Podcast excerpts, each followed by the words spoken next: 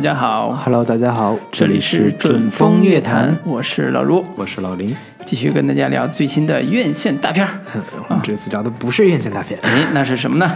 是好莱坞颁奖季大片。对，奥斯卡即将啊颁奖的大片儿之一。嗯嗯，叫绿皮书绿皮书 Green Book。对，嗯相信好多关心今年奥斯卡的听众们可能都有所了解啊。对，啊，《绿皮书》这部电影在一开始出来的时候都很受期待，因为这是一个喜剧公路片儿，嗯啊，听起来特别有意思。对。啊然后相比其他的这些这个奥颁奖季的颁沉闷片 相比，是吧？对它的知名度本身也其实没有那么高，像嗯比起像罗马呀，比起像其他的那些这个一个明星的诞生对对等等的，嗯它都没有那么大的名气。嗯对，所以我们都是怀着好奇的心态，嗯，对，然后看了这部片子。哎，然后就今今天就跟大家聊一下这个电影的一些我们看完之后的一些感受吧，啊，据说这也是美国版泰囧是吧？有点类似，是吧？对，所以也挺好玩的。那就可以简单介绍一下这部片子。嗯对我们，我先来介绍一下影片的一些相关的基本信息。嗯导演叫彼得·法拉利，他是原先这个好莱坞喜剧片导演的呃导演兄弟，嗯，法拉利兄弟对，法拉利兄弟，他嗯之前是跟那个金凯利有过一系列的合作，包括《阿呆与阿瓜》系列，还有嗯像《我为玛丽狂》等等，一个头两个大这些片子。对然后也是曾经获得过金酸梅 大奖。就九十年代的最差导演美国算是低俗喜剧片的典型典型导演典。型代表。然后他嗯这个彼得·法拉利算是单飞自己这个执导的这部这个《绿皮书》。嗯然后编剧的话，包括有尼克·瓦莱隆加和这个布莱恩·海耶斯库瑞，然后这个彼得·法莱法雷里也是法拉利也是这个编剧之一。嗯呃，主演阵容啊、还算比较强大，应应该观众呃如果熟悉呃这个美剧的观众应该会比较熟悉，包括这个维果·蒙坦森，这个是《指环王》里面阿拉贡的饰演者。对，对，大皇子嗯。然后黑人的这个饰演者叫马赫沙拉阿里，他是《纸牌屋》里边的这个其中一个非常重要的角色。嗯对，如果熟悉《纸牌屋》的观众应该对他非常熟悉。是嗯，然后女主是这个琳达卡德里尼，她是在美剧《广告狂人》里边这个饰演一个重要的角色。嗯对，呃，主要的这个演员是这三位。是嗯，然后的话，影片的时长是一百三十分钟，两个多小时。嗯呃，二零一八年九月十一号在多伦多电影节上上映，然后嗯据称二零一九年三月十一号它将会被引进在中国大荧幕上，这个嗯3月一号上映，三月一号，对对。呃，这个影片的制作公司包括有梦工厂，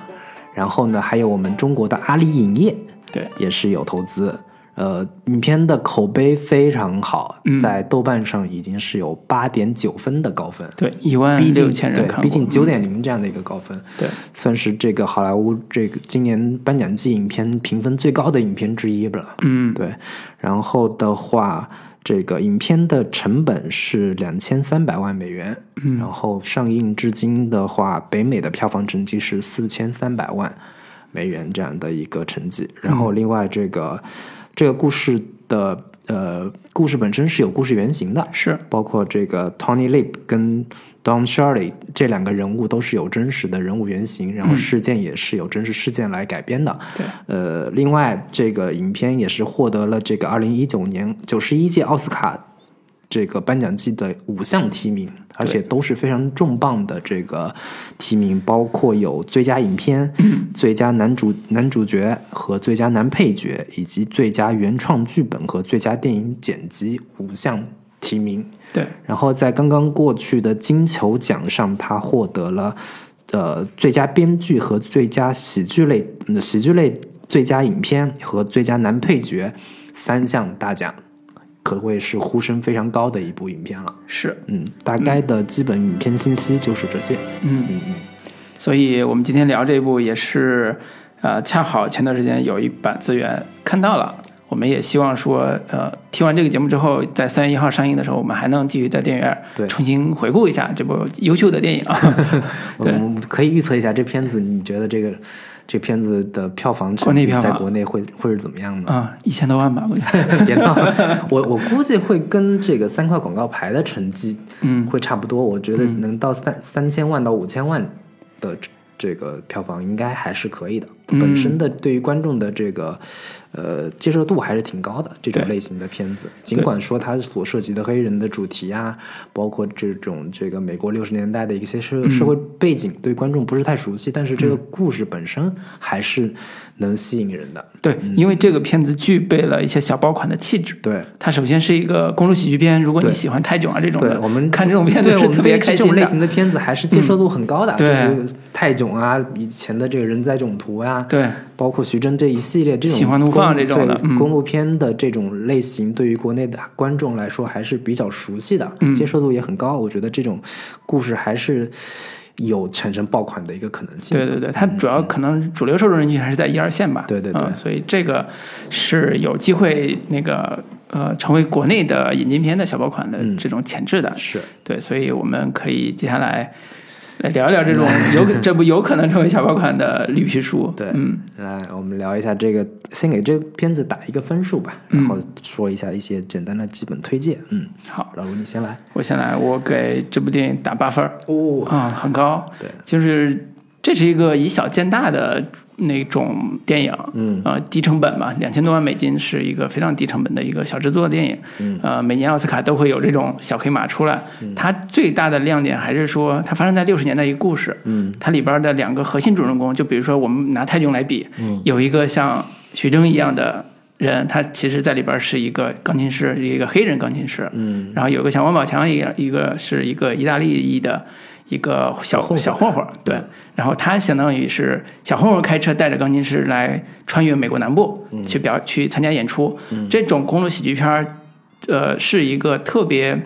呃做好的话是会是一个特别。呃，轻松幽默又打动人心的这种故事，最核心的、最重要的，其实它也跟啊、这几年的所谓的种族问题，呃，有很深的那个表达啊、所以这是切中现在时代情绪，又有喜剧感又有幽默感的一种啊、类型作品。嗯我特别喜欢的其实还是两个人的对手戏。嗯我觉得作为两个男演员，中年男演员啊，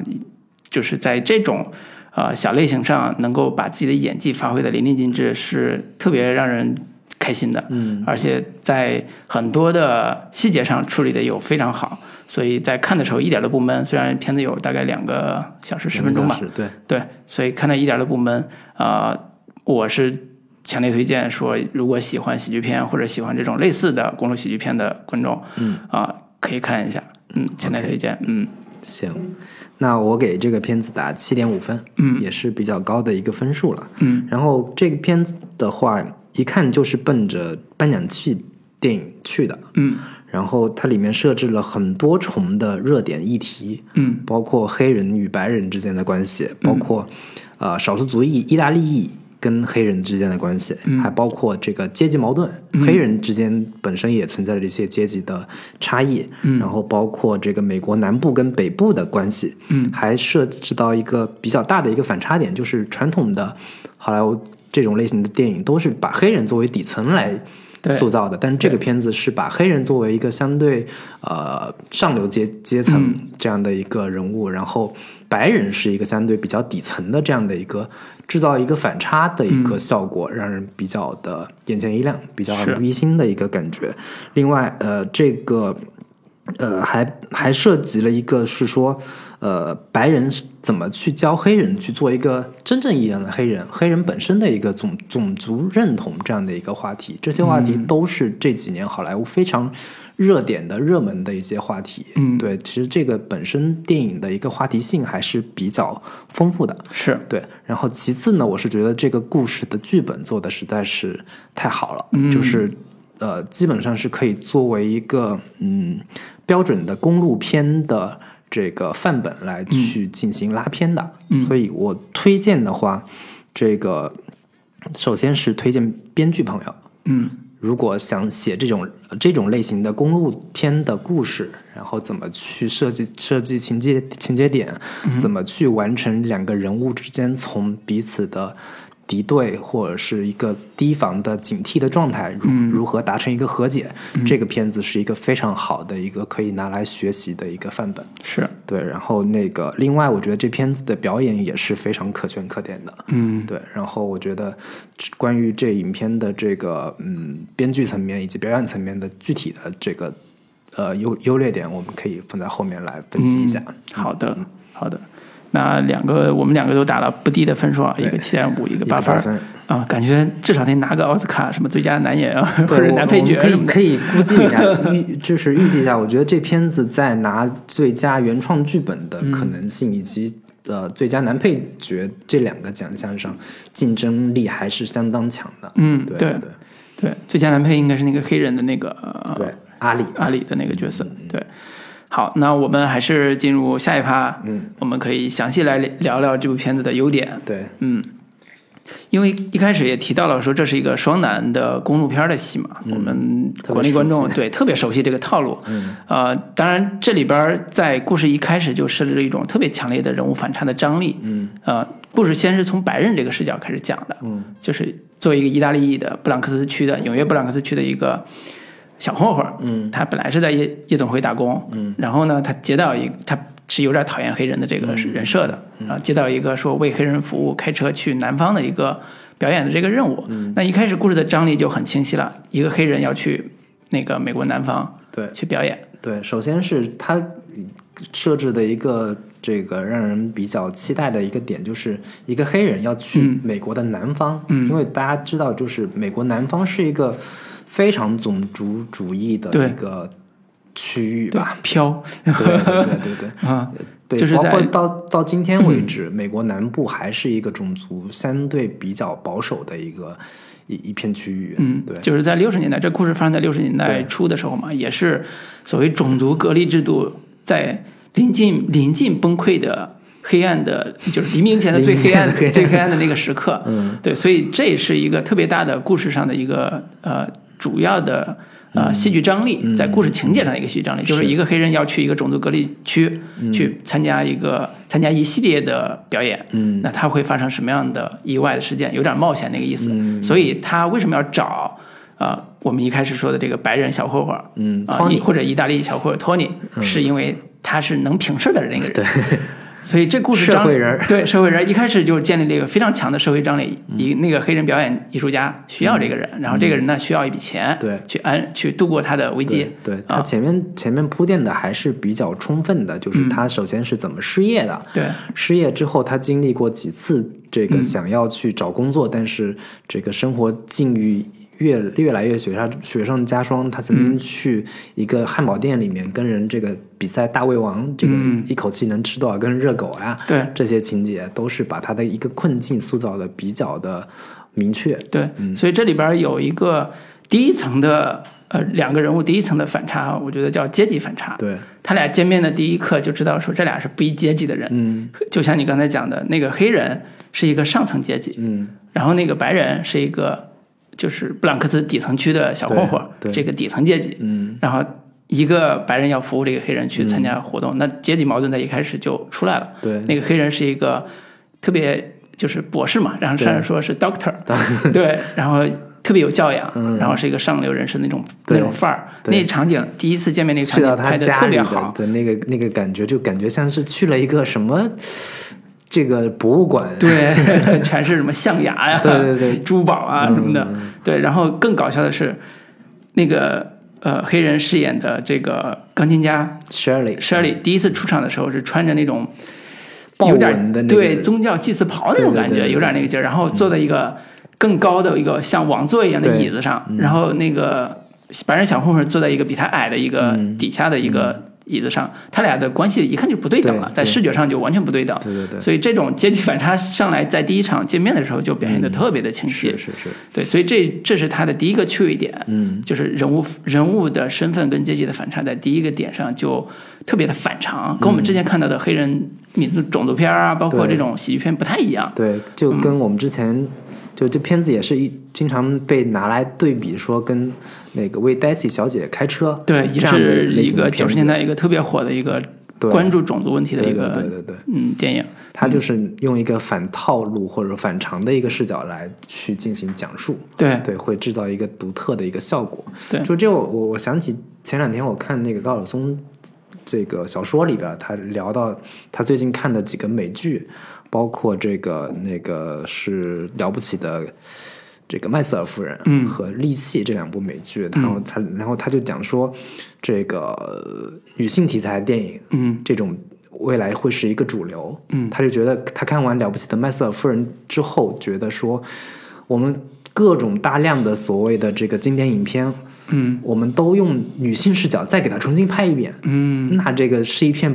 蓝海啊，是一个宝库呀！我们所有的这种故事都用嗯女性视角拍一遍的话，嗯会有什么样独特的效果？我当时还挺挺不认同的，就是嗯这难道光转换一个视角就有多大的一个不一样的这个东西出来吗？嗯难道不是一个特别简单粗暴的一个想法吗？但是我看这个绿皮书之后，我是觉得很多东西转换一下视角，确实是会产生一个比较让人耳目一新的效果的。嗯就比如说这种把黑人白人这种对立的阶级的一个差异跟跟反差做一个对调，对确实是会产生一个不一样的一个化学化学反应的。对，嗯，以前的种族偏种族主题的片子都会强调黑人是弱势弱势群体，对，是那个受压迫、受 折磨，对，就是诉苦诉苦型的。然后这一部就把黑人塑造成一个上流阶级的一个所谓天才钢琴家这样一个人设。嗯对，就是我们平常都关注说底层黑人他们受压迫、受奴役的命运。那所谓的那当时社会状况下，肯定也有相对偏上流阶层的白、黑人的这个形象。那他们的生活是什么样子的？那你把视角落到这儿的话，立马就会有新的一些故事、不一样的这个火花产生了。对，所以这故事一开始特别抓人的就是两个人物的反差，对做的特别清晰。对对对然后当他们要在一起完成一个事儿，或者叫去南方去参加演出的时候，大家都会期待说这两人会到底发生什么样的故事。是是，这个这一层面是他第一层做的比较好的一个点。对，然后另一个层面，我是觉得它这整个故事的一个剧本层面上，确实是做的非常非常的工整，嗯然后桥桥段的安排也非常的巧妙，然后每一处情节跟后面的内容都有一个非常有意思的勾连，几乎没有什么特别大的废戏。我觉得这个在剧本层面上几乎做到了一个非常高的一个完成度。就比如说，他以以剧本当中几个呃道具的使用，嗯。包括那块儿呃绿色的石头，嗯。这个石头的那个桥段是从头到尾贯穿，至少使用了三次。嗯。第一次他去那个小卖部门口，他就觉得那个石头掉地上了，我捡了，这不算是偷。然后那个黑人就非常坚坚持要他还回去，或者是你去要不买了。对，嗯。然后他就去了，去了回来之后也就回来了，回来很生气 啊，然后第二次就黑人就就发现了说你原来根本就没还，你就还藏藏口袋里了。对，然后第三次是他那个黑人把这个他们回到家之后，嗯。黑人把那块石石头自己收回去了，就是这块石头本身也是承担了非常重要的一个叙事功能。对，然后包括好几次这个嗯，那个那个，比如说炸鸡的桥段，嗯他们在车上吃炸鸡，然后他那个黑人说我基本上没怎么吃过炸鸡，然后他教他怎么吃炸鸡，嗯。然后到下一段的时候，他们那个宴会上。那个主人问他想吃什么，他说我想吃炸鸡，嗯嗯。他专门给他准备了炸鸡这样的一些高端宴会上，对，以及特别有意思的这个、那个关于 Tony 到底有没有带枪这样的一个、一个桥段，就是一开始他在酒吧里面把手揣后后这个口袋里，嗯，然后威胁说我有枪，你们这个感觉这时候观众也不知道他有枪没枪，观众不知道他到底有没有嗯。枪。然后在后面那一场戏的时候，就把这个情节又做了一个对应，就是嗯。他在猝不及防、毫无预期的情况下，掏出枪对天嗯。射了两枪，把这个想要去。打劫他们的人给吓跑了，嗯就观众这时候哦，发现哦，原来你有枪，你真的有枪，这就是真的小混混对对对，你原来 真的是个小混混。对这种这嗯。这些这个非常巧妙的前后对应的这种剧本的剧作上的一些呃巧思跟设计都是做的非常非常工整的。对，还包括说，呃，一开始在路上就是很前面很多的一些桥段，你以为只是呃漫不经心的讲讲讲一下而已，一一笔带过，但是它后面都是有对应关系的。就比如说他们在路上的时候，那个那个 Tony 下车说我要上厕所放水，然后站在路边就尿尿尿了，然后那个。黑人小哥说：“只有动物才在路边 路边上厕所。”然后他到了一个表演的地方，那家主人说：“呃，我我们黑人不能黑黑人不不能给我上厕所。”然后他就去到那个让让那哥们开车赶紧带我去酒店上完厕所，我再回来。而且要开半个多小时，对，开半个小时才能回来。对，就这种还甚至还包括说，前面都是白人小哥 Tony 给他开车，到结尾的时候。又换成了黑人给他开车，就是这种一一对一对应的这种关系，在整个剧本的剧作层面上都是做的完成的非常非常的巧妙跟工整的。是这个，我我我之所以说为什么会推荐编剧朋友去好好拉一下这个片子，也是从这些层面上去对给大家做的这样的一个推荐。对对对对。说到剧本，其实刚才你讲的那些细节，其实有一个非常。呃，大的特点就是这些细节都不算是主事件推动，就主要矛盾推推动。对，比如说有一个像那个我要找前前女友这种主事件，或者是我要必须赶在几月几号之前到那个地方的主主要的危险情境来推动，它都没有这么强的这种推动线，它完全是靠两个人的性格冲突展开，以及两人的性格所表现出来的呃对自我认知的问题、对尊严的问题，还有他们两个。呃的性格冲突的延展性的问题，比如说他们在什么时候成为真正的朋友，对，什么时候成为一个生死之交的朋友，对，啊，什么时候成为一个好朋友，就是类似这种情节，几乎全是靠刚才你讲的这种细节来铺垫完成的。比如说石头那个细节，嗯，和炸鸡那个细节是最突出的，对。比如说石头那个细节一开始就是当第一次出现的时候，他是一个表现黑人的那个钢琴家，就是山里这个人的，对他是一个特别。眼里容不了沙子的这种人，特别有所谓的上流社会的这种价值观的这种这种人。然后那个白人小哥，就是所谓意大利的这种小混混，他是一个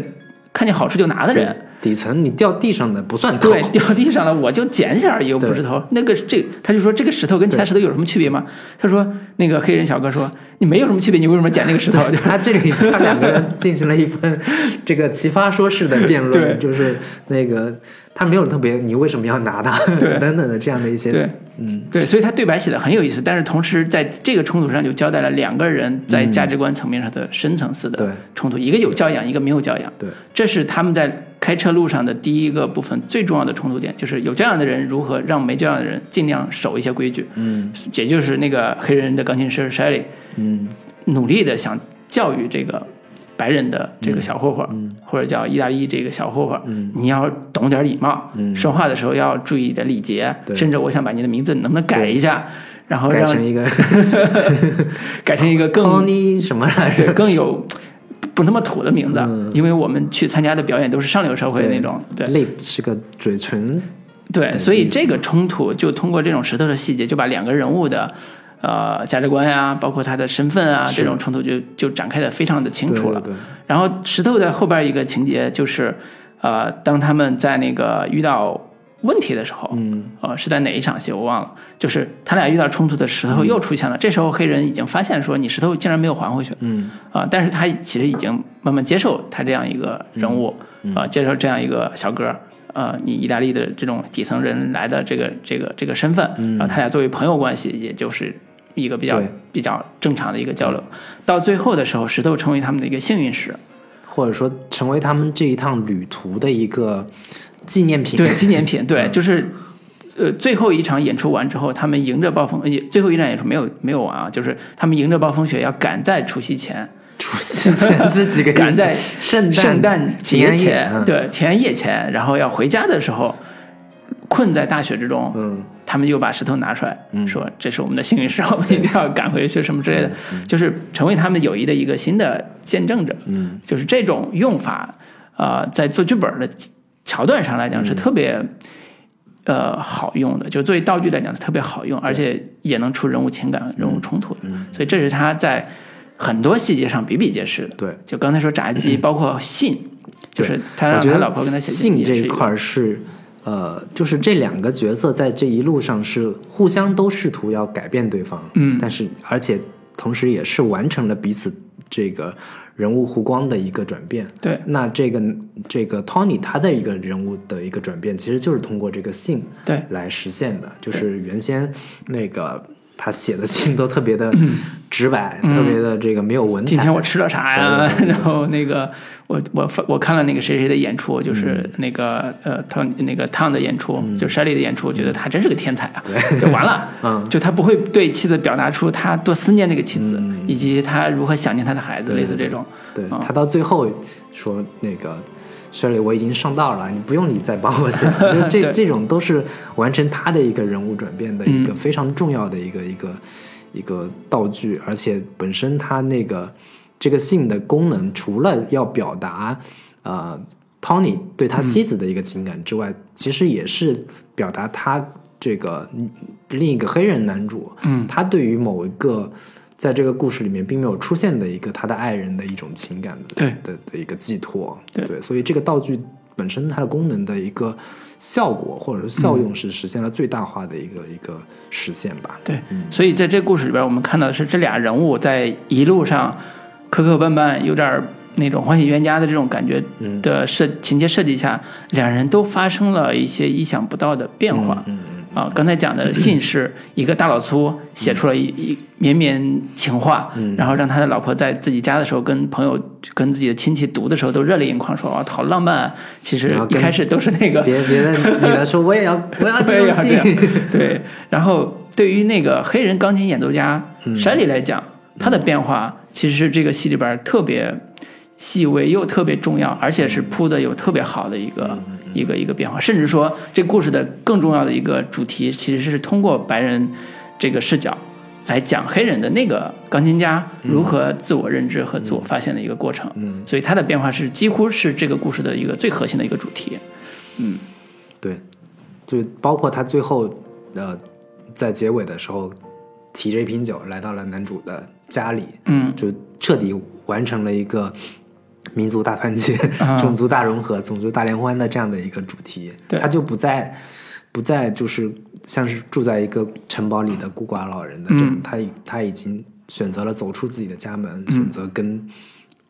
其他族裔的人交流，对。跟更多的人走走走到一起，融入大家当中，这样的一个性格上的一个转变吧。对，嗯。对我其实觉得那个为什么刚才我们说，啊，这个黑人小哥呃所饰演的呃唐舍里，嗯。呃是一个特别丰富的角色，同时这个演员有可能会拿奥斯卡最佳男配嗯的一个最重要原因，就是说他首先演技对这个人物塑造完成的特别好，第二是这个故事，刚才从剧本上来说，这个故事在塑造这个人物的时候嗯。做的那些铺垫都特别的扎实。嗯。就举刚才炸鸡那个例子啊，就就一开始一个黑人小哥是没吃过炸鸡，六十年代没吃过炸鸡，对于那个白人来讲就完全不能接受，不不可理解说这不是是你们的食物吗？对对对，一直到现在还是这样的一个观点。就是我前两天看有，就是说在美国，KFC 是一个非常没有那么大知名度的一个炸鸡。就对于炸鸡这个食物来说，KFC 的炸鸡对普通美国人来说，并不是一个很好吃的炸鸡。啊然后每一个黑人社区都有他们自己的炸鸡品牌，啊就是那个本身，呃，就就有中国人去美国看了之后，发现就是 KFC 里面的人本身很少，大家在买买吃的在那个他店里吃，啊。大部分人都拿拿了一桶全家桶就走了。嗯，然后在店里的基本上全是黑人在那在那吃炸鸡，然后但是真正好吃的炸鸡都是在他们有各自黑人认准的品牌，嗯。他们只吃自己这个社区里面觉得知名度口碑好的、嗯。好吃的炸鸡，对。所以炸鸡这个食物对于黑人来说是一个非常普遍的，然后就是非常带民族标签对的对对 对一个这这食物。兰州拉面这感觉。对，对，所以这故事一开始塑造这个呃 Shelly 这个钢琴家黑人钢琴家的时候，他重点突出的就是这是一个不认同自己黑人身份的一个一个一个钢琴家，包他不括他自己吃炸鸡，他不听黑人音乐，嗯。他不喜欢大家大家把他当黑人来看待，嗯。他希望自己能弹真正的古典音乐，而不是像呃包装他的那种唱片公司一样，说你你只能弹爵士乐，因为这是你们这个肤色才能弹的音乐，嗯。类似这种，他一直在试图去逃避他的所谓的黑人身份，嗯。这是他故事一开始所形成的一个他自己内内心的一个所谓的抵抗的这个部分，嗯。但是一开始的改变他的其实是黑人白人这个 Tony 这个小哥，或者叫中年人吧，也不叫小哥，就是 Tony 这个人，他让他吃炸鸡，说你可以尝尝，然后使劲让他吃，然后他吃了之后，哎，味道还真可以。对他一开始是小心翼翼的摸着两个边，翘着一个兰花指。我从那个细节我就认定认出这估计是个 gay。作为一个黑人吃炸鸡吃成这种优雅的范儿也是不容易。他所有的这些小细节、小桥段，他都是有一个，他不会说简单我呈现了这个小趣味点就够了，他后后面还会接一个这种类似于，呃，反转的小对趣小反转小小趣小趣味点点啊，就是他炸鸡吃完骨头，嗯，怎么扔哪呀？然后那个 Tony 就打开车窗，哐一下就扔出去了。嗯，然后扔完之后，那个黑人小哥也特别大手一挥，嗯。然后把自己的鸡骨头也丢到窗外了。嗯然后那个 Tony 就更夸张的把饮料饮料罐也一把甩到外面 了。塑料塑料瓶对对对，也扔了。人家那个那个 Sherry 就特别不能接受，赶紧倒车回去把那个捡回来，万一什么被小动物吃到了怎么办？对等等这些小趣味点都是整个故构成他这个故事的喜剧点的非常重要的一个成分。是是是，我觉得呃这一趴我们先聊到这里，嗯。呃给大家放个歌，然后我们继续把优点部分再往下延伸一下。行，嗯，好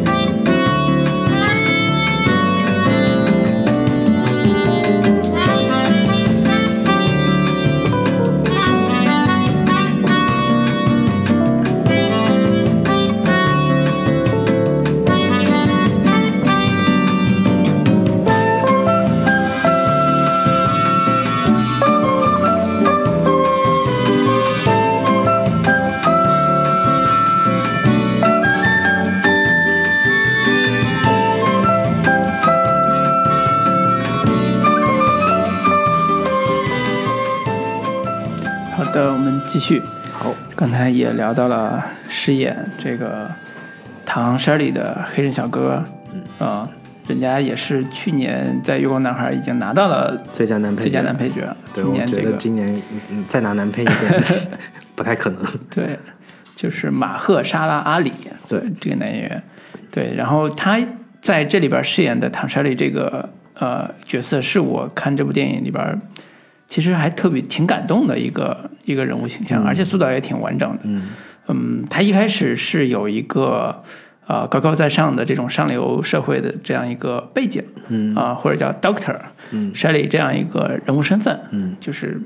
嗯，比如说在故事中间的时候，大家慢慢的看清他的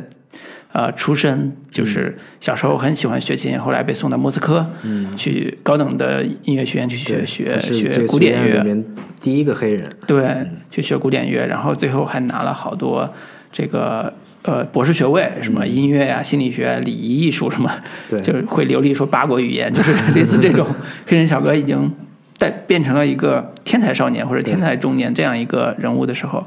呃，他在故事的一开始所呈现出来的人物状态是一个呃自我精英或者叫非常精英范儿的一个一个人人人士，嗯。呃，然后当故事在南部呃城市越来越呃深入的去去演出的时候，他遇到的障碍也越来越明确了，对。就是他遭遇了当地的白人的偏见，或者叫种族带来的这种偏见，但是他的态度。呃，其实让我有点惊讶，就是他其实是一个忍耐型的人，对，他没有说我对这些东西有什么，在一开始的时候有特别对特别明显的反抗，反倒还不如那个呃维果演的这个 Tony，他的反抗更更激烈一些。嗯当然，在这中间啊、呃有几个特别重要的情节啊、让我们更加的认识到这个呃呃唐少里这个人物的一个身份特征。比如说，呃，中间有一个是呃他在那个嗯呃应该是在警察局嗯。被抓那次、那个对，然后因为他们在呃开车在路上的时候被警被白人警察盘问，嗯，然后那个呃 Tony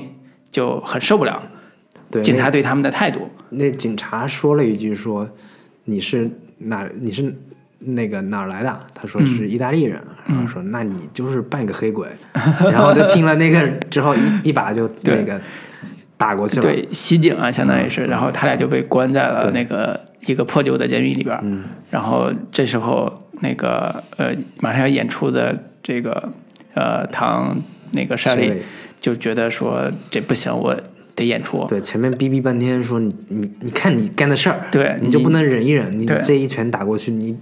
把我也拖累了。对对对本来跟我没啥事儿，对跟我没啥关系，是你你干的。嗯对，所以他就这时候他采取了一个他要求打电话，对要求打电话我，要叫律师，嗯，然后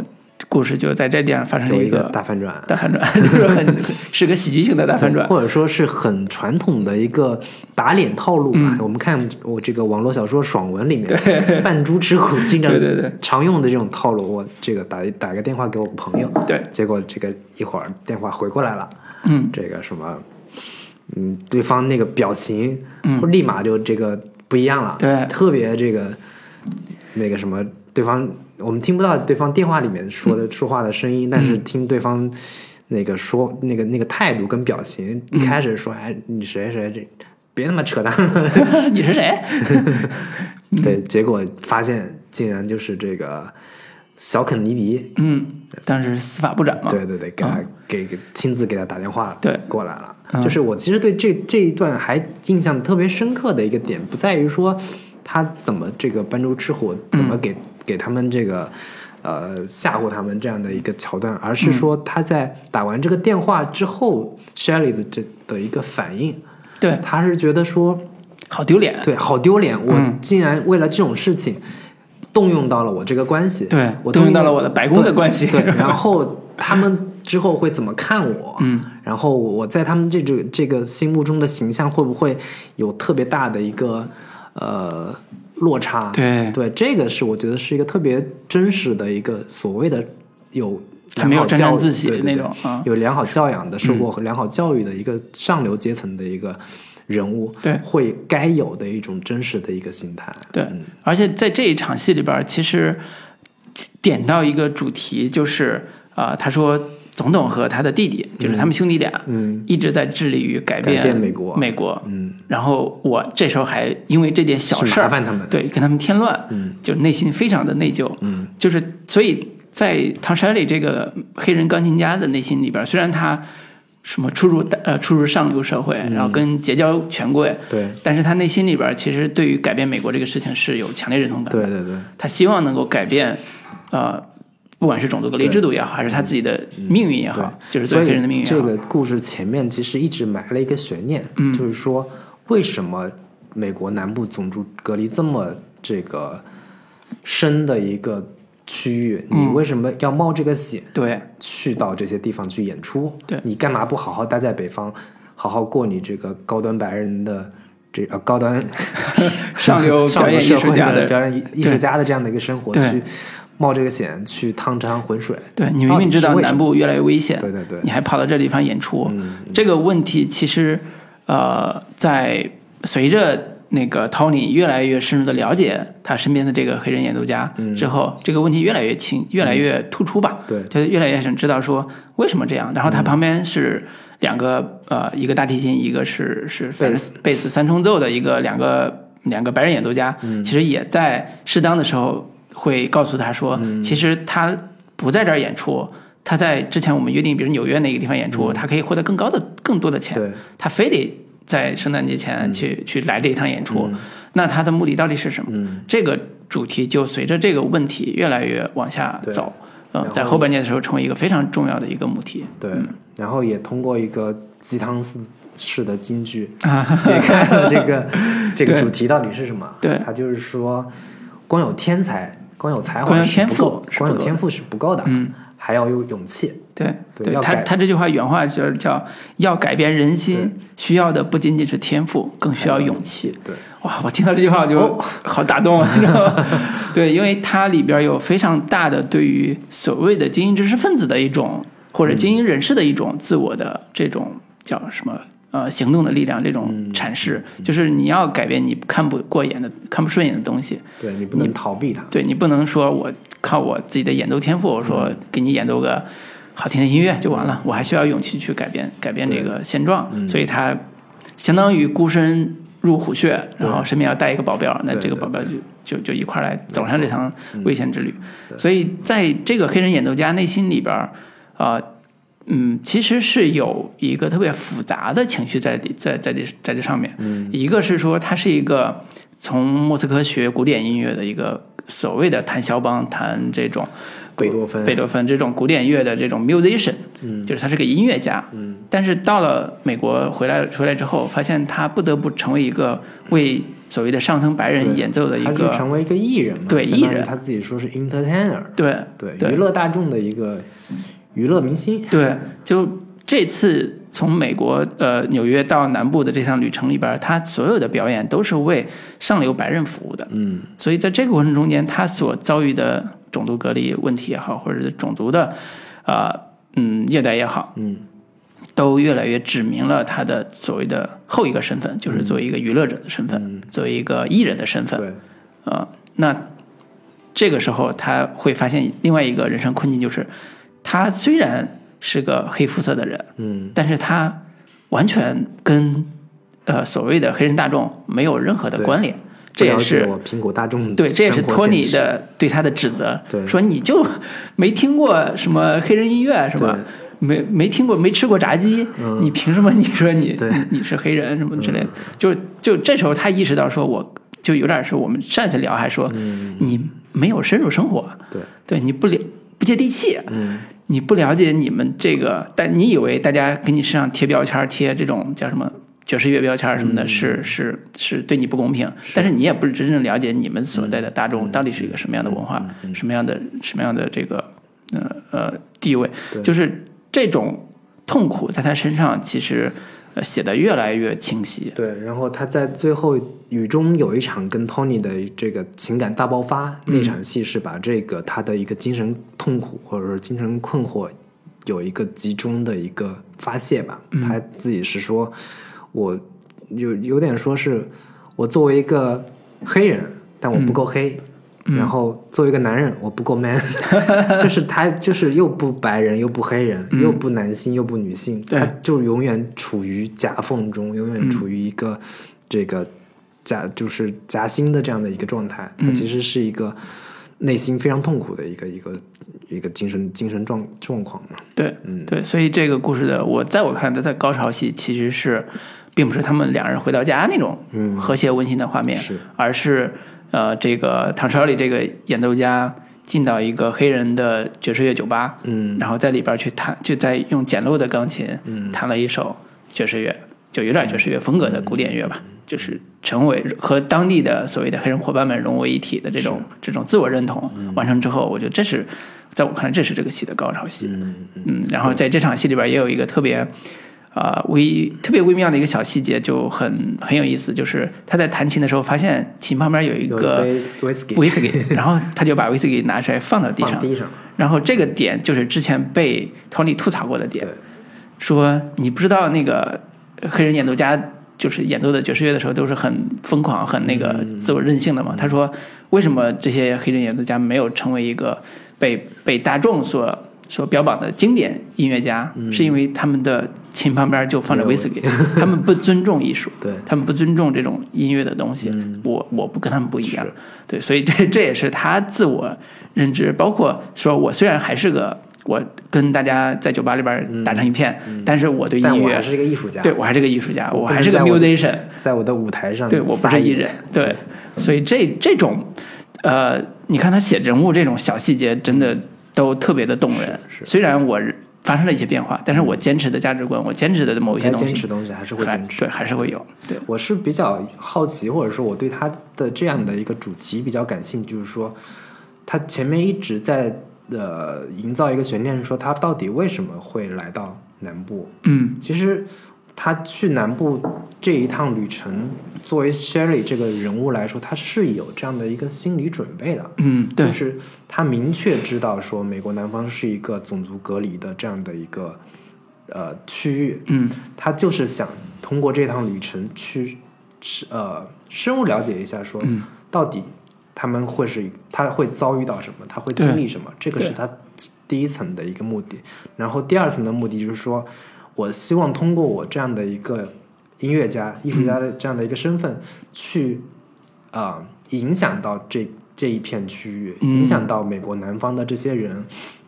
让他让他们通过我的表演，通过我的艺术去接受黑人，嗯去认同黑人。他是怀着这样的一个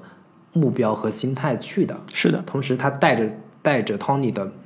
呃原因和这个目的，其实也是对于他这趟旅程会遇到呃很多不确定的风险对对对，嗯。他是有充分的这样的一个心理准备的。是的，对我觉得这个是他这个故事。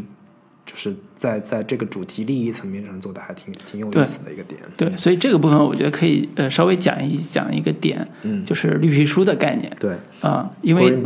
对绿皮书就是这个名字，对。嗯本本部电影的名字、Grey Book 这个、嗯。这个汉译，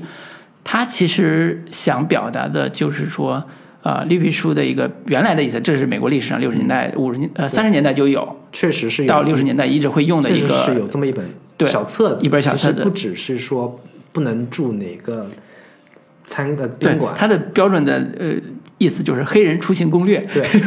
就是你如果到美国南部，你应该如果你是有色人种，你应该住什么酒店，而不是被人打出去。你应该住去哪些餐馆？对，去那个餐馆，哪些能？你能进，哪些你不能进？对，就是这个是一个呃，当时是一个黑人邮递员他写的一本对相当于自己的呃给朋友们的黑人出行攻略。对，所以这这这个名字本身，包括这个小册子，在故事一开始也。也在托尼手里边，被唱片公司的人告诉他说：“你就按照这个册子去安排。所以到后边演出的时候，会有一个特别大的反差是，啊、托尼住的更好，嗯，然后那个天天给上流社会演奏的那个白人演奏的那个钢琴家住的特别破，对然后这成为一个故事里边另外一个趣味点。对，而且那个 Shirley 去住到那个黑人住的宾宾馆里边儿，有点像这个汽车旅馆的这样的一个地嗯方，是他完全融合融入不到那些黑人的这个生活里面去，对。甚至是他嗯黑人朋友们叫他去玩一个游戏，嗯，他决定不去，他觉得这个我我太低端了，对我不想参加你们这些叫 low- 扔马扔什么马蹄铁的游戏，对，就跟打打那种什么木球、什么桌球这种嗯套类，套 套什么这种对对，套圈儿什么的，对，所以这里边有一个呃故事的小的，嗯，就是他一直在铺的一个氛围点，嗯。就是在美国六十年代的时候，南部地区的所谓的社会氛围，嗯。以及所谓种族问题的这个氛围，嗯。呃，通过一些呃非常细枝末节的情情节去展现出来，甚至到后边有一些冲突的戏去展示出来，啊、这也是这个故事在当下还引起很大的讨论和反、反应的一个部分，就是他还是在讨论说，啊、我们在当下社会是不是依然会有一些种族问题嗯。在被掩盖或者被被忽视的，是。呃，然后黑人的权益是不是有足够得到保护，类似这种，呃，所以这个故事为什么大家都觉得奥斯卡可能还是会拿奖，就是太太切 太切这个社会话题了，太政治正确，对，太政治正确了，嗯，这也是他的一个呃所谓的趣味点吧。当然，我觉得他处理的还是很，就是虽然讲的是种族问题，嗯。但是表现方式还是很轻松幽默的。是。啊、是包装的太好了，就。对对对，很有 很有意思的点，对，嗯。好，那关于优点部分，我们就先聊到这里。嗯，然后我们这个转换一下视角，转换一下思路，来聊一下这片子的一个缺点部分吧。嗯它总归虽然是豆瓣八点九分，然后 IMDB 上也有八点三分，嗯对于普通观众的这个认可度、接受度还是非常高的。对但是依然还是会有一些负面的声音出现嘛。嗯嗯对，具具体都是哪些这个负面的声音呢？嗯嗯，负面声音第一个，呃，这个跟电影本身没有直直接的关联，嗯。就是当这个电影呃要拿就是冲奥斯卡冲奥的时候啊，冲奥斯卡的时候，嗯。在电影之外有一些。呃杂音吧，就是说，哎，里边有一些编剧，嗯。他多年前在社交媒体上发的一些话政治不正确，啊，啊，有些演员他在有一些公共场合，比如说就是那个维果嗯。这个演员，他在公共场合提的这个词儿会用到什么黑鬼这种词儿，嗯。也政治不正确，嗯就是一下子让这个电影在在公众面前变得复杂起来。嗯它本来好像是应该是一个刚才讲的政治正确的宣扬，呃呃，就是黑人种族这种自我成长，或者是他的那个对种族隔离的一种讨伐性的这种主题的，但是是反而在戏外就构成了一个大家都在质疑它是不是一个政治正确的嗯这个创作这样一个声音，嗯这个是挺挺有意思的一个部分，就是由此可见，大家对现在的政治正确到了什么？我觉得到了一种可怕的地步，就是人人人就是人言可畏，就是人人都有罪，就是有点那种感觉了。特别谨小慎微吧，每个人说话嗯都得自我审查。对，包括在社交媒体上发言什么的，甚至我觉得这种啊、有点政治恐怖的感觉。对我是这最近是看到有这样的一一种说法吧，就是这个片子表面上是一个嗯倡导种族和解，倡导这个黑人与白人之间的一个呃互相的一个融合的这样的一个一个主题，但是它本质上还是一个白人中心的，嗯。本质上还是一个以白人为核心，以白人的价值观去这个教导黑人到底怎么样去做一个黑人，因为他这这整个片子里面，这个 Tony 所饰演的，尽管是一个意大利裔，但是他依旧还是一个白人的代表，嗯。尽管他是一个底层的人物人物的设定，削弱了一些这种呃他的一个呃权威性，或者削弱他的一个白人的一个呃高高在上的这个这样的一个感觉，但是他依旧是说以白人理解黑人的方式去教黑人怎么去做一个黑人，嗯，他还是没有那么纯粹的呃黑人视角，或者说没有那么纯粹的以黑人的这个视角去展现黑人真实的一个呃生存状态，嗯。会有面临这样的一个批评。嗯。对，不知道老卢你对于这样的一个说法有什么样的回音？回音我来做一个电影这个代言人是吧？没有，其实我我是觉得有时候我们把这个问题看得过于的狭隘了。就比如说，好像呃黑人受到了白人影响，变得嗯变成了一个呃政治不正确的事儿。嗯我觉得在这个所谓的社会大家园里边儿，嗯对吧？你受别人影响这个事儿本来就是一个很正常的事儿，难道黑人受只受黑人影响才会才会是政治正确的事儿嘛？我觉得这个逻辑可以反推一下。我觉得这电影里边做的特别好的一个部分是他在描述像刚才讲的白人托尼这个人物形象的时候，其实是把他当其实是矮矮化他的，嗯其实，在矮化他，在一开始的时候，怎么矮化呢？他首先是一个讨厌黑人的人，把他家里边有黑人用过的杯子都扔掉了。嗯第二个是他是一个嗯，就品德上没有那么高尚的人，嗯包括帽子那个事儿，包括呃，他去跟人打赌，去去去那个什么，就是为了挣钱嘛，就是做一些就是呃，没有没有什么所谓的价值的事情的这种这种底层底层人物，特别大奸大恶的那种坏人，对，就是说他他是一个带有缺陷的这样的一些对，就是一个小人物嘛，小人物，对，所以他其实，而且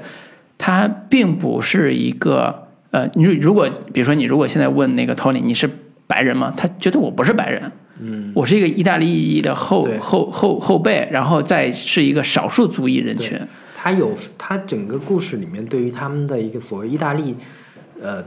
家庭，就描述的还挺清晰的，抱嗯。团的，然后特别团结的，甚至当时时还有意大利黑帮这种他们的所谓布朗克斯区，其实这是马丁斯科塞斯描述的主要的社区，就是那些意大利裔的这种族群如何在当地成为一个小黑社会势力的这样一拨人，对。然后他在这里边怎么生存的一个一个事情。对。那所以我在我看来，你去包括在电影里边那个所谓长得像白人的这个 Tony，、其实他自我身份认同并不是白人，他是一个少数族裔人群。这个我觉得他也是经过导演主创精心设计过的一个、嗯。呃人物背人物身份的一个设定。嗯，他为了不让这个故事显得太过于尖锐，或者说太过于呃黑白对立这样的一个、一个一个呃就是故事冲突，他特意选取了一个意大利裔的这样的一个身份来、呃缓解观众对于这种黑白对立的一个呃敏感。嗯对我觉得这个。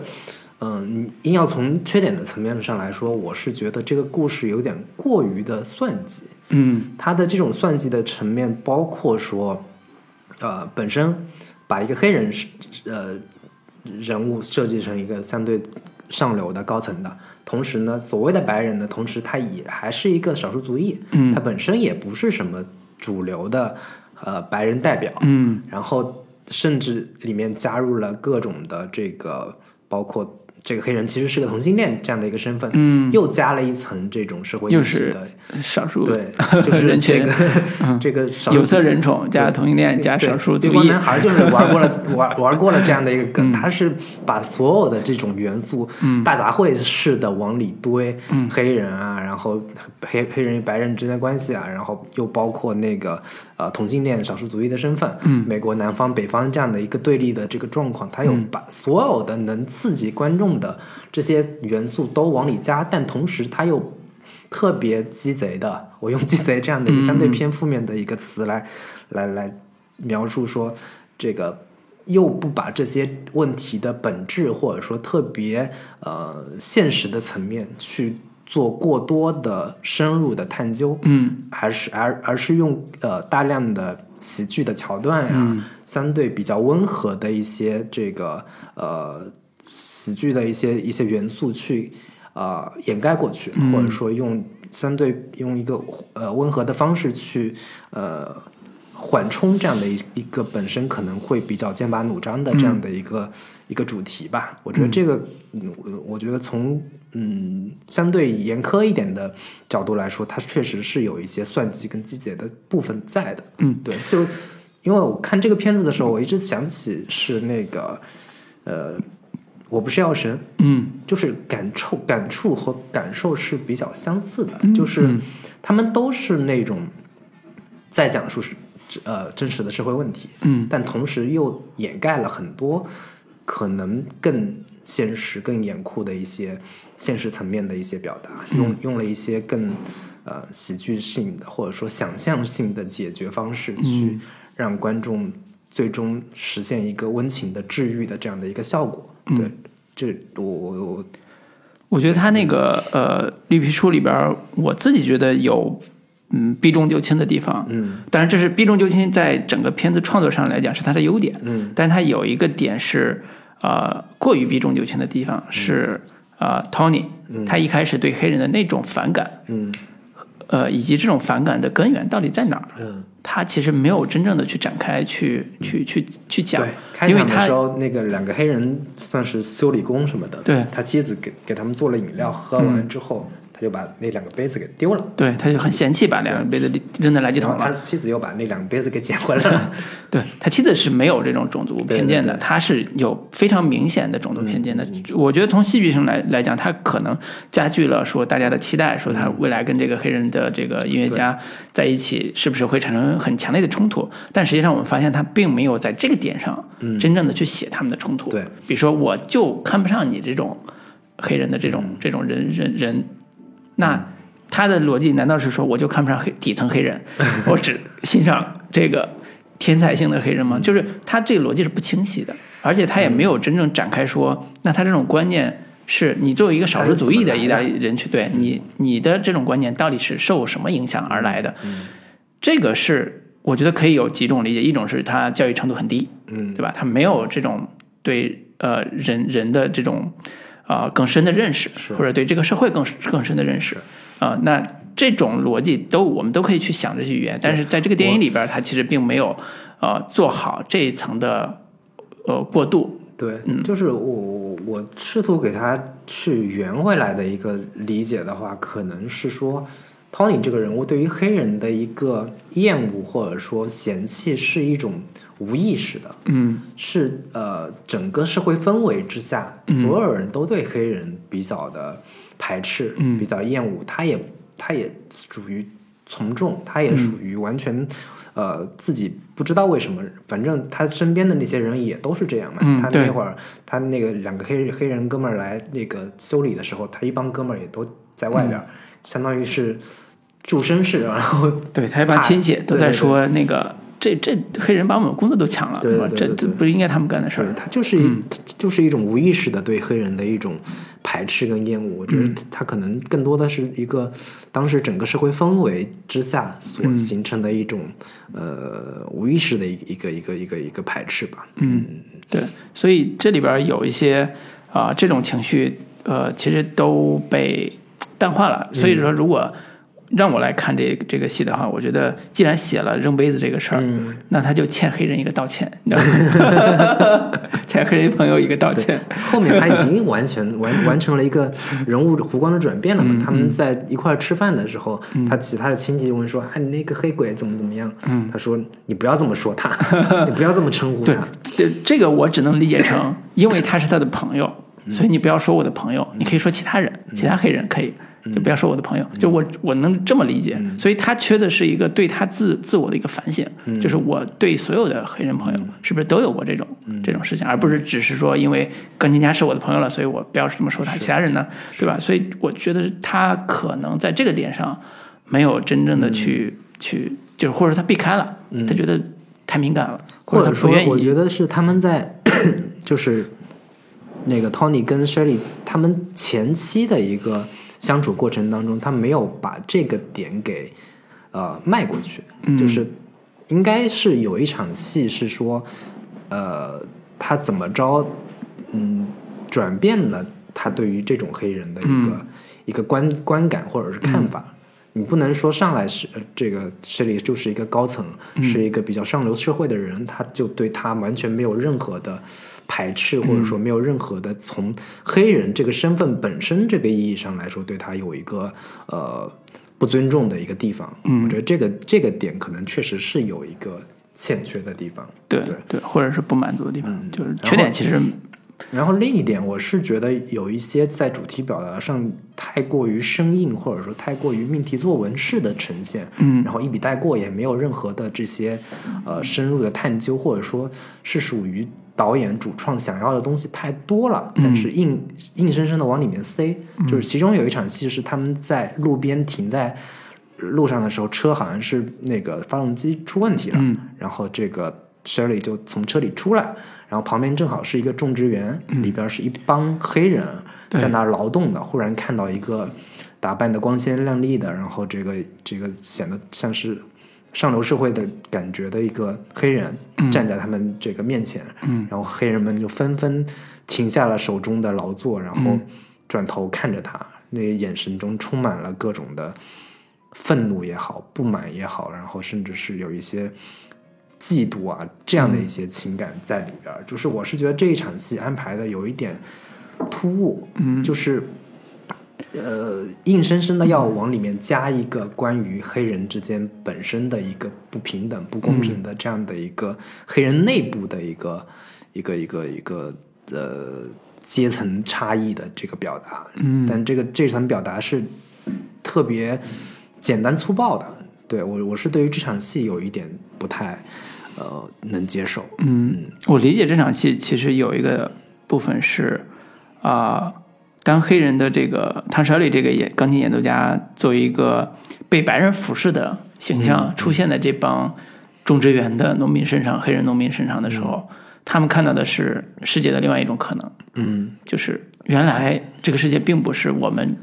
是对最底层要必须服务于白人，嗯。其实也有一种可能性是，那个白人在俯视黑人，嗯。为什么是这个样子？嗯。就如果说从这个故事的主题上来讲的话，呃，这个钢琴家一直想做的就是，我想让首先是先先让我演奏给白人的那些那些人看到，我们黑人并不是那个、你们看到的没有尊严的样子，我们是有尊严的一帮人。然后同时也希望那些啊、像这种庄种植园这种底层人看到说，这个世界并不是几百年来不变的黑奴制这种、这种种族隔离的这种世界，也许未来有一天会有一个新的世界，嗯。就是大家也不说谁服侍谁，至少是说你可以看到不同的人在做他应该做的事情，是。而不是只有一种模式。嗯，对，我觉得可能，我觉得肯定是更多的，其实应该是从这个 Shirley 这个黑人的身视角去看待这些黑人的、呃所谓的黑奴的这样的一个、一个一个身份吧。我觉得更多的是一个他看到了说原来有那么多所真真实的、真正的底层的黑人们，他们是过着什么样一种什么样的生活？嗯他们在过着这样的生活的时候，看到他是一种什么样的态度跟反应，嗯更多的是从这个意义上去安排的这场戏。但是我是觉得这场戏安排的有一点，嗯、本身的一个冲击力有点没有那么强，嗯，同时有也有那么一点刻意的这个成分在，嗯，对，我是对故事的一开始的那个呃夜总会的那场戏有一点有一点疑惑，嗯。就是夜总会一开始开场那个表演是特别精彩，镜头运动也特别流畅，嗯。但是等到那个呃那个呃演唱演唱演唱那个厅之外的那个衣帽衣帽间的地方的时候，那关于那个帽子那个情节，我是一开始不太清楚他想表达啥的，就比如说。一个黑黑社会老大告诉那个衣帽间的小姐说：“这个帽子你给我好好保管着，嗯这是我妈的那个留下来的好东西，你弄弄坏就就完蛋了。”结果那个 Tony 就花了十美金，就给那个侍侍女说：“把帽子给我。”嗯侍女说：“哎，不太不行吧？这个说再给你加五美金给我。”然后给了之后，结果这个店就因为这个帽子的事儿被关了。嗯科帕这个夜总会就被关了。然后这时候，那个 Tony 就拿着帽子去讨好那个丢帽子那个大佬，嗯说：“哎呀，我把你帽子找着了。”嗯然后那个大佬说：“你就是我亲兄弟。”这个，然后他俩就有了这层关系之后，就就后来他也帮 Tony 介绍工作，就是刚才说的这个黑人演奏家这个工作。嗯就是从逻辑情逻辑的关系上来讲，我能理解他为什么要做这场戏，但是不理解的是，Tony 对这个夜总会有多大仇啊？这是 把自己饭碗砸了，而且讨好那个黑手老大，而且也是这样一个人物的状态嗯开场，嗯。我觉得是不是有点太太夸张了？嗯。就是在帽子这个情节上，嗯。我不太清楚说这个是他的一个啊、戏剧冲突逻辑呢，还是说对这个人物身份设定上一开始就把他塑造成一个特别呃任性的、特别莽撞的这样一个、这样一个人设啊、会觉得稍微有点疑惑。就可能是有一些逻辑上并没有那么能自洽的一个地方，就是本身这一场戏的功能，这一这一系列戏的功能其实是比较清楚的，就是首先要塑造 Tony 是一个什么样的人设，嗯他是一个呃相对偏底层的，然后是一个那种呃就是在夜总会当打手嘛。夜总会里边挺算是接触到三教九流的这么一个、嗯一个人物形象，然后同时呢，他也是一心想要这个搞点事情的，嗯。他是想要去通过这样的一些耍点手段去这个获得自己往上爬的一个可能性的这样的一个、一个一个人，同时。他也能跟后面的戏连上，就是他那个老大给他介绍的这个工作，能够这个有一个承上启下的这样的一个功能，嗯，可能就是更唯一比较不清楚的就是他用的这个手段，嗯。最终就是他把那个人帽子拿了之后，其实从现实逻辑来说，嗯，你逼问那个小姐，对、嗯女服务员，其实是可以可以把这事儿给查出来的。对一个老大问女服务员说：“你保帮我保管的帽子因为前面他已经铺垫了，是说你一定要好好保管好。对结果那个女服务员就就就还是很随意的就把帽子给他了，对，让人不禁这个怀疑这女服务员跟他到底是 什么样的一个关系。对，反正就是其实嗯，这场戏本身倒是没有太大的一个问题，只不过是说会显得是说 Tony 在早期是一个会让人觉得是一个比较莽撞、比较没有那么嗯做事情没有那么有计划，嗯。能够这个呃步步为营，把所有事情都安排好的，有那么一点点这个不够聪明的这样的一个感觉。嗯好吧，这个是我的疑惑点，嗯。反正大致上缺点部分基本上就是这些，然嗯。后另外这个主要的缺点我我们刚才也说了，就是很多部分还是显得有点太过于温情脉脉了，尤其是在结尾的部分，嗯。这个黑人白人意大利裔嗯。实现了亲如一家。对亲如一家，大家围着火锅唱着歌什么的，就是就是还是显得有点太太廉价的一些温情治愈的这样的一个一个感觉吧。嗯嗯。从现实中，他俩人的友谊延续了延续了大概将近五十年呢。对就二零大概是二零零三年还是一三年，他俩相继去世，对，这故事才真正结束。嗯对，所以呃，故事直接结在呃除夕夜，呃不是除夕夜，就是圣诞节前那个晚上，就是显得这俩友谊也就这么快就、就就这么美好，这个事儿就有点稍微嗯稍微有点浅吧，嗯，会有这种感觉。是。嗯行，那关于这片子的大概的内容，我们就基本聊到这些。然后我们最后可以稍微提一下，我们刚才也说到过的，很多这个观众也是觉得这片子特别像之前，呃，应该是八几年的一部片子吧，嗯，八九年的一个奥斯卡最最佳影片。对为为黛西黛西小姐开车，然后嗯这个主演是摩根·弗里曼跟那个谁来着，反正也是两个老戏骨级别的这个演员。嗯。对，然后这部片子有很多地方都特别像这个为 Daisy 小姐开车，嗯，也都是这个司机的故事嘛，只不过是一个是黑人老司机，一个是白人司机，对。然后一个是呃德国犹太人的女性，嗯。一个是这个呃黑人男性，对。他都是相当于是做了一个翻版，然后就是角色对调的一个一个关系，嗯，对，为黛西小姐开车是，就是它是比较传统的，啊、通过呃黑人和白人相处的这个视角，嗯。来展现种族问题的一部经典电影。对。就如果说种族问题的电影的话，那这个是一个基础版。所谓基础版，就是黑人的地位是大家习以为常的一个所谓的仆人的这种地位身份，嗯。白人是一个所谓的呃嗯上流阶层，也不叫上流阶层吧，就是属于中上流阶层，嗯，然后有家家境比较殷实，是。然后是一个老小姐，嗯。就是是一个老姑婆，七十多岁吧，那个老太太。然后在故事一开始，我们还看不到说她是一个犹太人这个身份，嗯。只是说她因为自己开车出了点小事故，嗯。然后她的儿子一个企业家，就是不得不说你必须得我给你配一个司机，这样你出去的时候才安全一些。嗯。所以这个呃摩根弗里曼就是是。八九年演的那个 也是个老头儿，你就想，后来看到摩根没年轻过。对，后来看到摩根弗里曼，我就觉得有点有点唏嘘，说从八九年演就是一个老头儿形象。年，，然后九四年那个这个《肖申克肖申克救赎赎》，他也是个对，就是从那个时候演一直的蝙蝠侠这一系列全是演的老年人，这个感受还挺奇特的。就是他那时候演了一个呃黑人的就是司机嘛，就一开始他俩的冲突就特别典型的黑人仆人和白人的这个小姐，就是呃这个主妇或者叫嗯退休的这个主妇这样一个冲突，而且同时他们家还有一个黑人的。就是主婆，女的，嗯。就是属于一个老老主婆，嗯。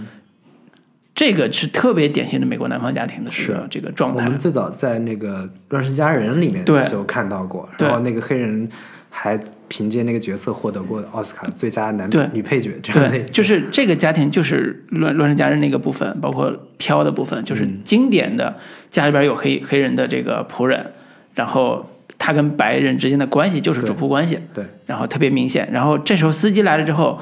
他跟这个司机之间从从一开始的所谓的主人和仆人之间的关系，慢慢的变成一些像朋友一样的关系，开始有一些温暖在里边了。那么在故事的中间就有一个主要的场景，也是像公路片一样，黑人司机要带着这个白人的这个老老小姐，呃，老妈妈，然后去参加一个呃他九十岁九十岁的哥哥的生日，然后跨过整个城市，在这个过程中间，跟我们今天讲的那个很多细节都非常像。比如说他们在路上被一个警警察拦下来拦下来了，对警察就查他们对，警察说这是谁的车？然后后座坐那个白人小姐就说这是我的车，嗯，然后司机就说那个啊你有什么事儿吗？然后说把你俩身份证拿出来，嗯，然后咔一看说哦一个。这名字怎么念？他说我是德国，就是那个德国人女的说我是德国人，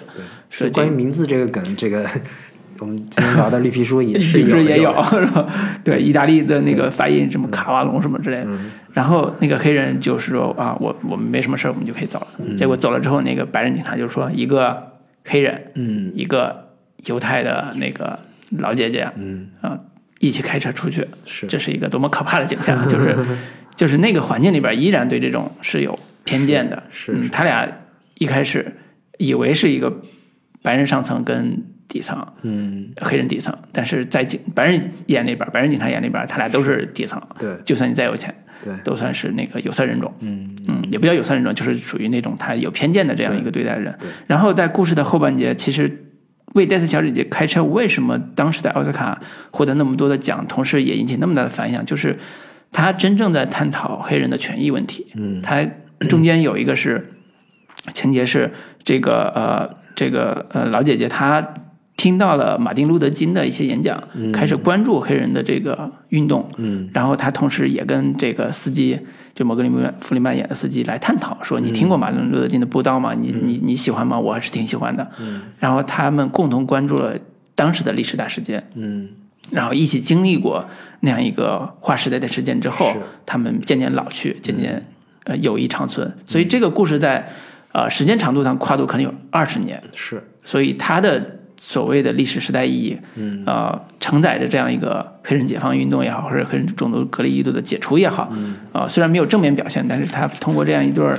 人物关系，把它侧面的反映出来了。是。所以它的经典意义可以说不言而喻。的。如果说绿皮书在它基础上有什么新的类型变变变形的话，就是刚才我们上来就说的，对。它的人物反转嗯。做的非常的强，对。嗯、就是黑人不是那个底层了，黑人是一个上流社会的人，所以增加了喜剧感。对，他就是转换了一下视角嘛，对，就是。所以他做的喜剧感是这个故事里边最，就是绿皮书里边最最经典或者叫最讨喜的那个那个部分。是。嗯，所以这是呃，威迪斯小姐开车在嗯所谓反映美国种族问题的这种片里边一个经典地位，对。是不可绕过的。对，嗯，我觉得这片子就是为黛西小姐开车跟绿皮书之间是有比较，或者说非常强的一个呃传承关系关联关联性还是非常强的。对。我觉得他就是基本上把这个人物视角做了一个转变，对，然后增加了更多的喜剧元素，嗯，然后就旧瓶装新酒对。就拍出了这样的一个对。获得或者说受到现在奥斯卡喜欢和欢迎的这种、嗯，新口味，对新配方，对对对 麦当劳改良版。对，它里边有个情节也特别好玩，就是呃，为戴斯小姐开车里边有个黑人要上厕所这个情节，跟那个绿皮书里边一样。一样的，就是呃，他们经过一个收费站的时候，也不是收费站，就是那个加油站的时候，呃，那个小姐就是老小姐先去上了个洗手间，嗯回来之后开了半路，那个黑人那个司机说：“我得停个边儿，我得去个嘘嘘一下。”嗯，那黑人小姐说：“呃，不是那个小姐说，老小姐说你刚才我干嘛不去？说我不能去那个地方，那不让黑人不让我们进，嗯，所以我只能在路边儿那个什么，就是这个就是一个非常现实主义的是。典型处理方式，就是我就是底层，我也是自我认同是底层，我也只能在路边儿紧急情况下解决一下这个事情，嗯。啊、不像那个绿皮书里边儿，它是一个我自我认同是一个上流人士，我是一个有教养的人，我不能在路边儿，我宁可开车开半小时开到我的破旧的有色人种的旅馆里边解决，然后再开半小时再回来，嗯。再让他们等一个小时，我也得这样干。是，嗯，所以这里边的互文关系其实还挺挺明显的。对对对，嗯。然后另一部觉得跟这个片子有一些相似性的吧，就是叫这个《触不可及》，触不可及嗯。是一部法国法国电影，对，对，也是也是当时在豆瓣上口碑非常高，嗯，然后这个评分也非常高的一部，非常高，评分九点二9.2分，然后相当于是豆瓣儿呃，之前我们都说豆瓣，对，之前我们说 IMDB 二百五，250现在是豆瓣二百五的二十四名，对，就是已经是捧上天了都。嗯但这这这部片子，呃，从人物人物的一个相处关系上来说，是有一些类似相似性的，就是也是一个上上层社会上流人士跟一个底层黑人这样的一个关系，但是他也是做了一个呃转变，就是绿皮书里边是一个上流社会的黑人，嗯然后这个。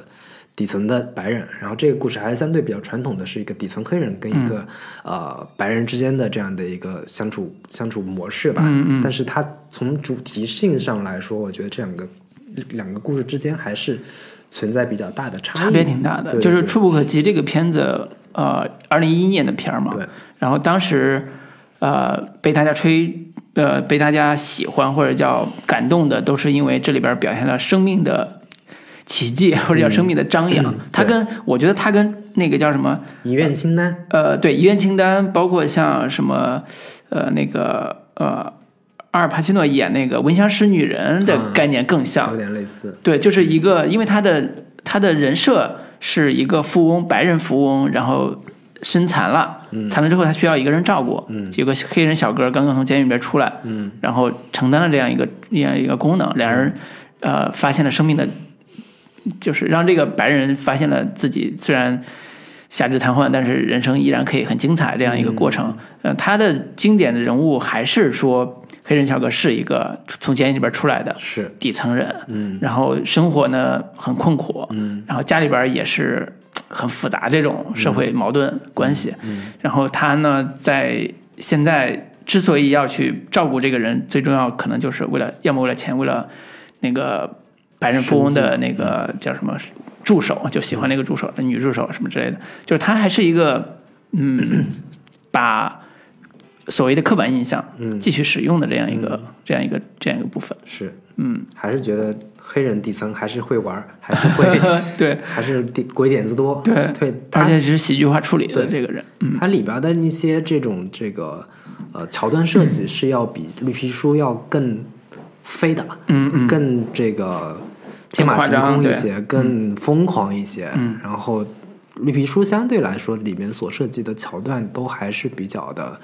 传统套路的，就是、嗯。甚至我我看很多这种所谓的。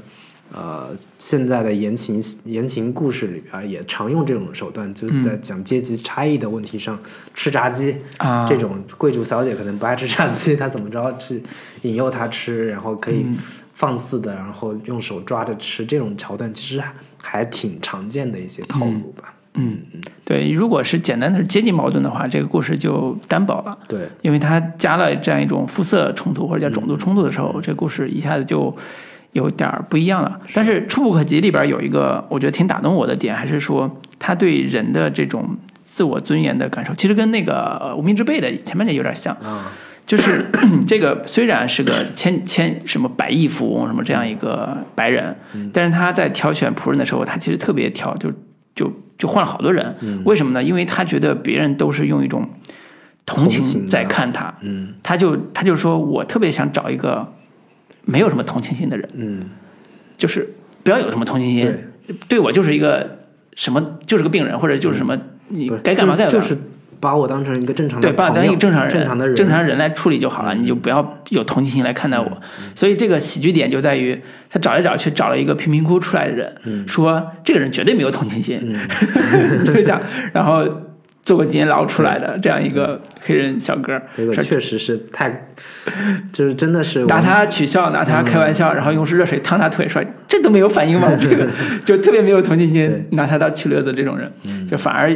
消除了他的自卑感。对嗯，这种这种，所以这是在我看来就是属于生命的故事，你知道吗？这个跟种族故事其实关系没有那么大，对，他只不过是设就是选取了一个黑人的这样的一个身份吧。对对，所以说如果从套路来看的话，黑人和白人搭配的戏，之前很多都是喜剧片在用的，包括我们看喜剧动作片也会用，什么轰天炮啊，嗯类似这种。还有成龙演的《尖峰时刻》对。是黑人跟黄种人两个都对是对 对，少数族裔，对对对，包括我特别喜欢的那个 MIB，就是那个黑衣人，黑人。对，也是一个白人跟黑人搭档，然后做的一个喜剧动作片，就是这种趣味点，大家都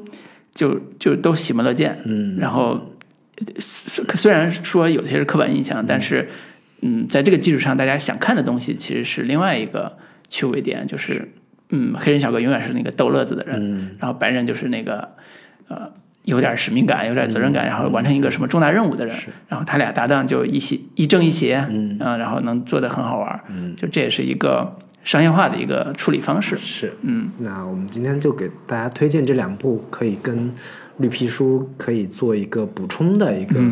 观影的片子吧。是对，一部是为黛西小姐开车，一部是这个触不可及。对，对，大家看完绿皮书之后，觉得对这种类型的故事感兴趣的，可以找这两部片子来这个再看一看。嗯，嗯，是的。今天我们就跟大家聊到这里了。好的，嗯，好，拜拜。拜拜。